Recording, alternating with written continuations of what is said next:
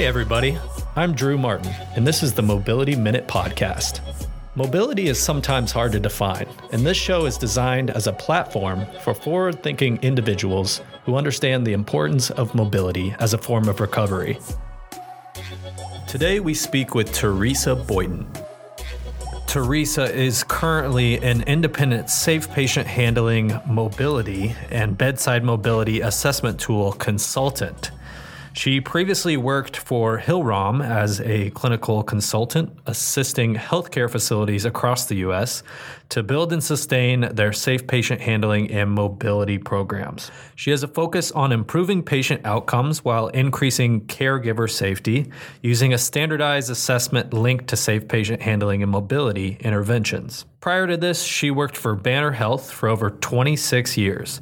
In 2001, she became the Banner Health Ergonomics and Injury Prevention Specialist. And in 2003, with the goal of establishing safe patient handling and mobility programs system wide, she began to work on what became known as the Banner or Bedside Mobility Assessment Tool, or the BMAT.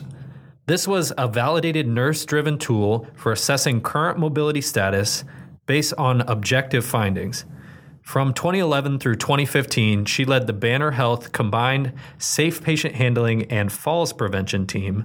Other projects of hers include the HFMEA model to develop algorithms, a standardized care path, and appropriate equipment bundle for patients of size, standardizing workers' compensation injury coding, tracking and trending for effective injury prevention action planning, reviewing FDA medical device adverse events reports related to sling and lift safety, and participating with a team that wrote the healthcare recipient sling and lift hanger bar compatibility guidelines. Teresa is certified by the Association of Safe Patient Handling Professionals.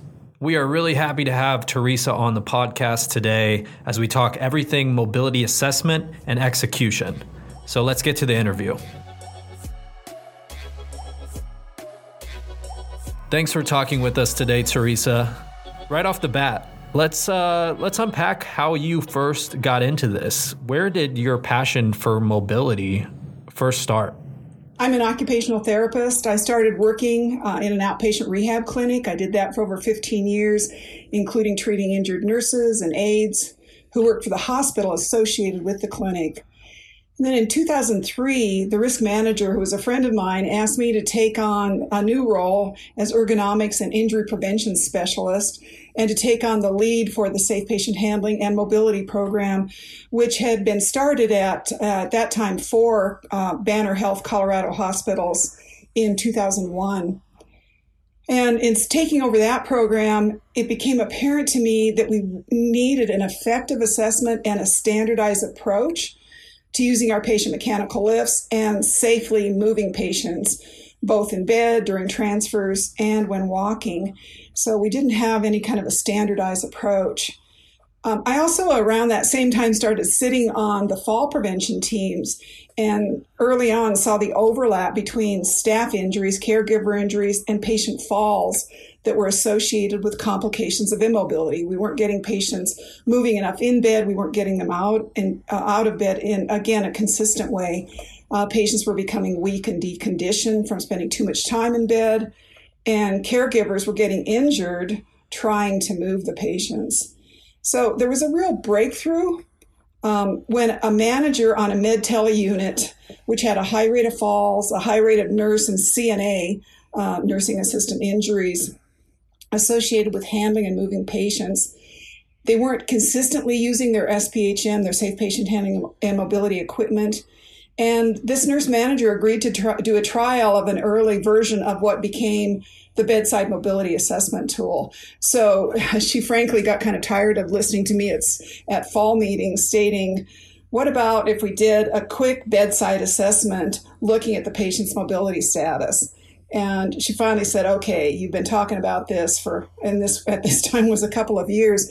And so she said, "We need to try something, and we're willing to give this a try." Because I really felt that if the nurses were empowered to do a quick check-in with their patients regarding their mobility status right then and there, and then use their SPHM equipment appropriately, we really could have an impact. And so these this nurse manager and her team agreed to trial this early tool. They gave great feedback and we had really positive results from this trial. It went a long way to change practice across the whole Banner health system. And a number, three of these nurses actually took this project and again, what became the BMAT, the Bedside Mobility Assessment Tool, to a number of national conferences and got really good feedback. So it became very apparent that there was a real need, not only within the Banner Health System, but uh, throughout hospitals. So that that was a real uh, positive step. And again, my passion for mobility was focused initially on we had to do something about our nursing and CNA injuries. Um, most of them were associated with handling and moving patients. And then I really became aware that I thought we could have much better patient outcomes if we were focused on a standardized mobility program and really implementing a good early progressive mobility program for all patients. That that totally makes sense and and obviously collaboration is a big part of mobility and especially when you're trying to standardize a multidisciplinary approach to mobility, right? and uh, making sure that everyone's on the same page on who's able to help move patients and to assess when they're ready to do so. So, um, can you explain why collaboration is so important in order to really understand where the patient's at and if they're ready to mobilize? Um, absolutely. It's, it's critical. You have to have collaboration. Too often, what I found is that mobility programs are viewed as the sole responsibility of rehab departments, especially PTs. Often PTs are over resourced. There aren't enough PTs. They don't get a referral until just before discharge or they get inappropriate referrals. They could have been spending their time with a patient who really needed them versus uh, another patient. And then PTs and OTs typically see the patient once a shift if they're lucky, and they may not be able to do their initial evaluation until after the patient has spent several days in bed. Getting out of bed, weight bearing, and doing range of motion and strengthening ex- exercises for a few reps once every 24 hours just isn't enough to impact the negative effects of bed rest. So it's critical that nurses and CNAs who are with the patient 24 7, they have an enormous impact when they fully support mobilizing the patients early and often. And then, frankly, when you get the wound care and skin initiative nurses involved in mobility programs and using appropriate SPHM equipment to safely boost, turn, prone, transfer, ambulate patients, it can go a long way to standardize uh, practice and clearly show that SPHM equipment and mobilizing patients can positively impact skin initiatives while rehab, PT, and OT still need to be involved to share their expertise and promote empowering nurses to take the lead for mobilizing patients early and often. So, by using a tool like the BMAT, which really was designed uh, for use by nurses, by uh, nursing staff, and unit specific SPHM equipment, nurses can begin a patient's progressive mobility program on admission to the unit. They're not going to wait for a PT consult, for example. And then it's also important to have the CNOs, the quality improvement team, clearly communicating their expectations for a standardized mobility program to all unit managers and all frontline staff. That then involves the educators and unit preceptors. They need to be involved. They need to be part of the collaborative effort. To become successful and hardwired after developing and rolling out a mobility program and an assessment like the BMAT, you need data. Uh, so it needs to be collected and the program needs to be reviewed and any gaps addressed. You can't just launch and then forget about a program. Uh, again, it's that collaborative, sustained effort. And I want to make a point that uh, data does make the difference. And uh, there is a, a, small book titled Data Makes the Difference, the Smart Nurse's Handbook for Using Data to Improve Care. It does a really nice job of making the case for using data to impact patient care I personally used employee injury data from 11 hospitals over a 15 year period that I linked to patient falls data to make the case for addressing controlled descents, orthostatic hypotension, and the need for an effective assessment and standardized mobilization procedures and protocols. So the hospital team who collects, tracks, trends, and shares the data is critical. And then, frankly, if a mobility program or any program is not embraced as a nursing practice, supported and sustained by a multidisciplinary team, in other words, a real collaborative effort, the hospital will not reach the goals that they've set for the program, such as decreasing falls, decreasing pressure injury rates, decreasing length of stay, decreasing hospital acquired condition fines, or whatever other initiatives are currently important to the administration. So, um, collaboration is critical for an effective mobility program, and departments working in silos on projects just it's just not effective. So you need that collaborative effort. Right, right, and staying on the same page about where the patient's at, yep. and um, you know what type of mobility they're able to perform uh, is also important. And just with knowing a little bit about our company and um, specifically some of the technology related with tracking mobility, how, how, do you see technology as a way to support mobility assessment? Um, something like the BMAT, where you're able to determine a patient's readiness to mobilize. You you need that that data. You need to hold people accountable. So it's it's too easy to say I know I need to mobilize, move my patient, and then you get involved with so many other projects. So if you're tracking that data, that mobility data, how often is the patient getting up? How often are they being moved?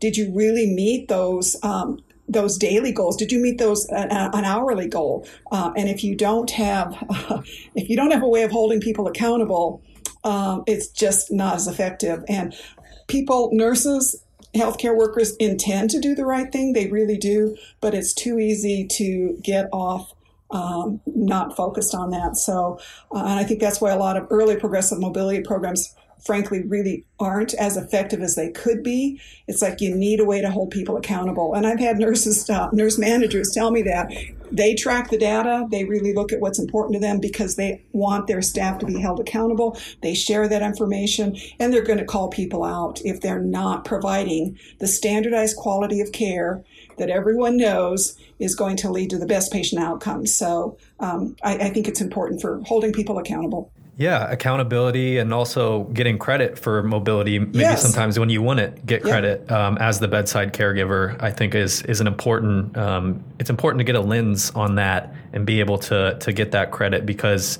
sometimes you don't. You uh, you you mobilize a patient and you know that it's helping them uh, improve and quicken their recovery, but uh, you don't you don't necessarily get the uh, validation that that it happened. You're absolutely right. The nurses um, that that really appreciate when data are, is being tracked, it is because you know it, it's a good it's a good uh, record that we are doing what we uh, intended to do and what we've been instructed to do. So you know we do we do these programs, we roll them out, we educate folks on them, we give them the rationale, and then uh, when they start doing the right thing, they need to be recognized for that. And that data tracking that information can absolutely uh, provide that positive feedback.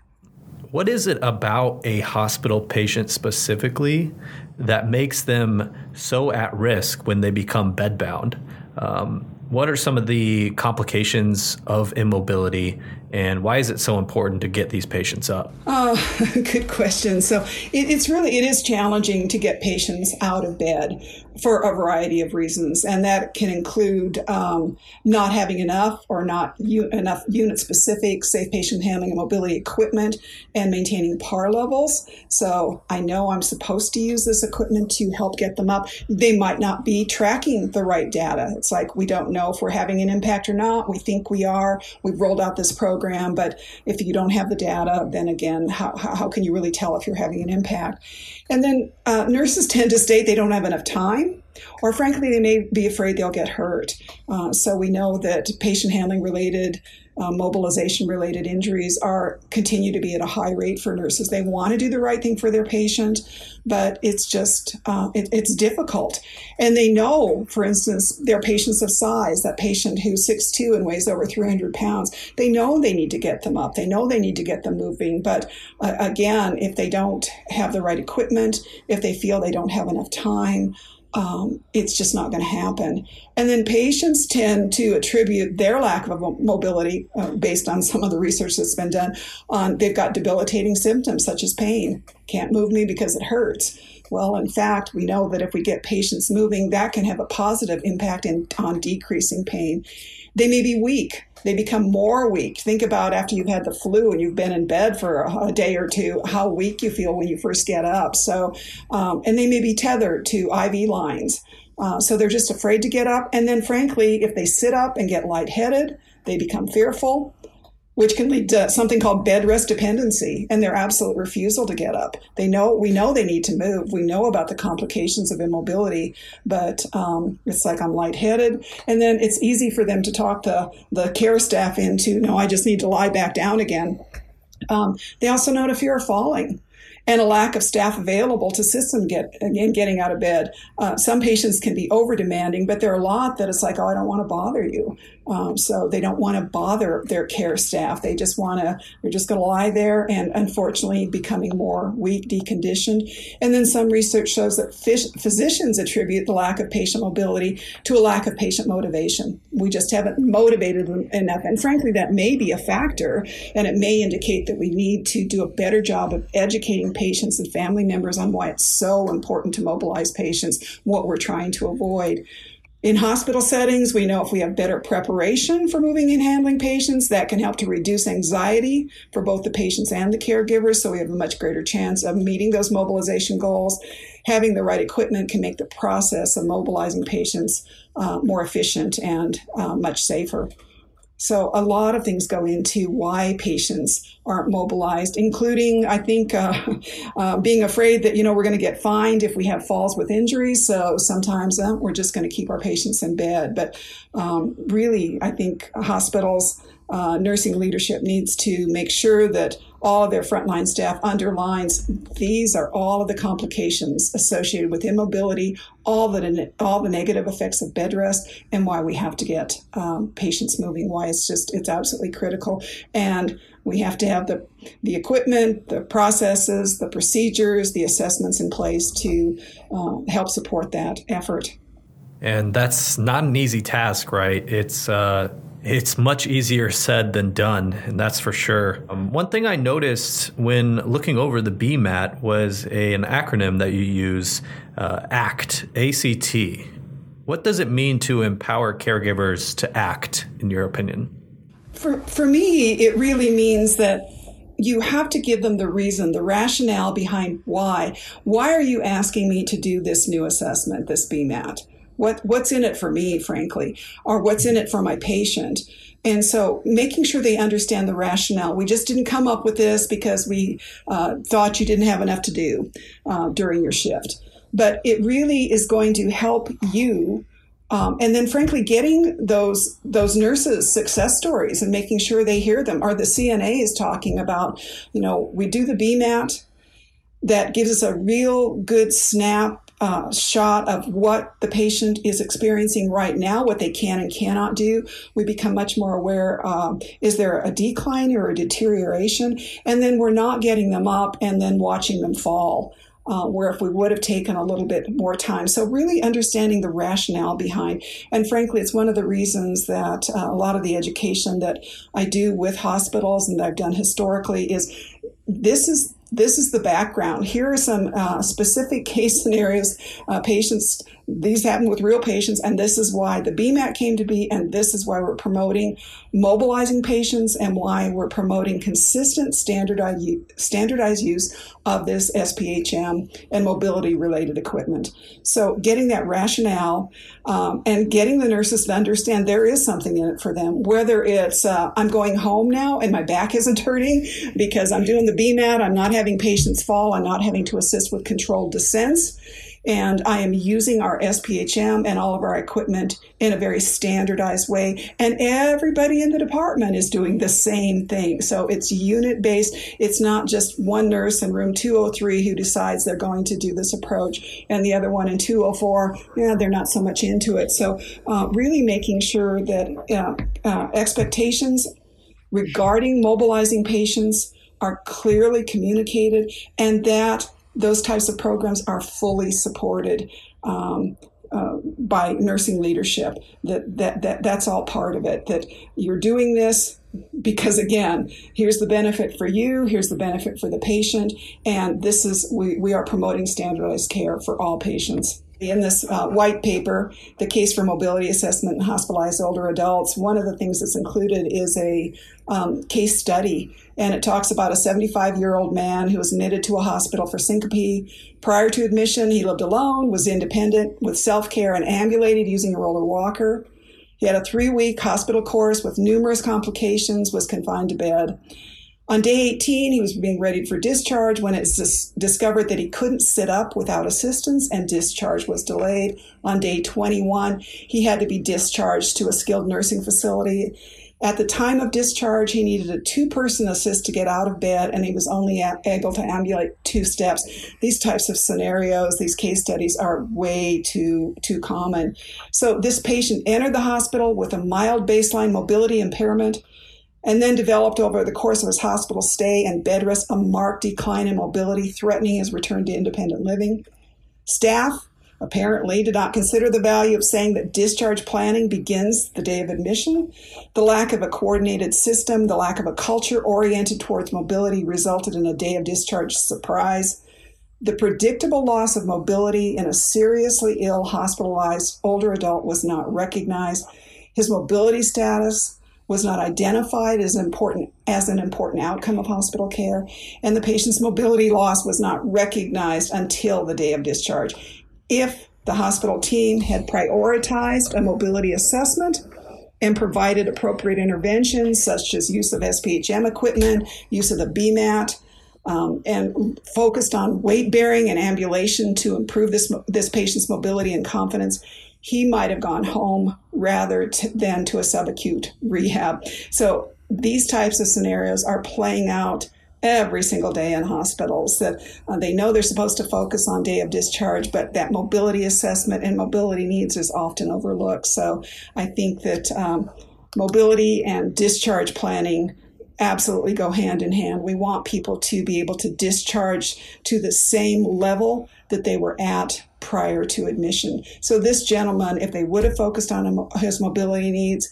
he should have been able to go back to his home, living alone, independent with self-care, and ambulating using his rolling walker. So um, I think that uh, I, I, like using those patient scenarios to really show this is this is the this is the outcome. We can talk about it theoretically, we can talk about standardized care, but when we have these examples of how it directly impacts patients and uh, a less than optimal discharge, I think it really makes the point. Yeah, I um, I think that hits pretty much everything I wanted to cover today, um, and I feel like the idea of assessing mobility can be difficult to um, standardize unless you have tools at your disposal, right? Um, so I, I, thank you for the work that you've done with the BMAT and being able to uh, talk us through a little bit of how uh, the mobility assessment is first conceptualized, then how it turns into practice, and then how it's standardized. Um, it's just a really good representation of what it takes to get everyone on the same page so that the culture of mobility is really fostered. So uh, thank you for your work. Uh, thank you for your time today, and we'll keep in touch.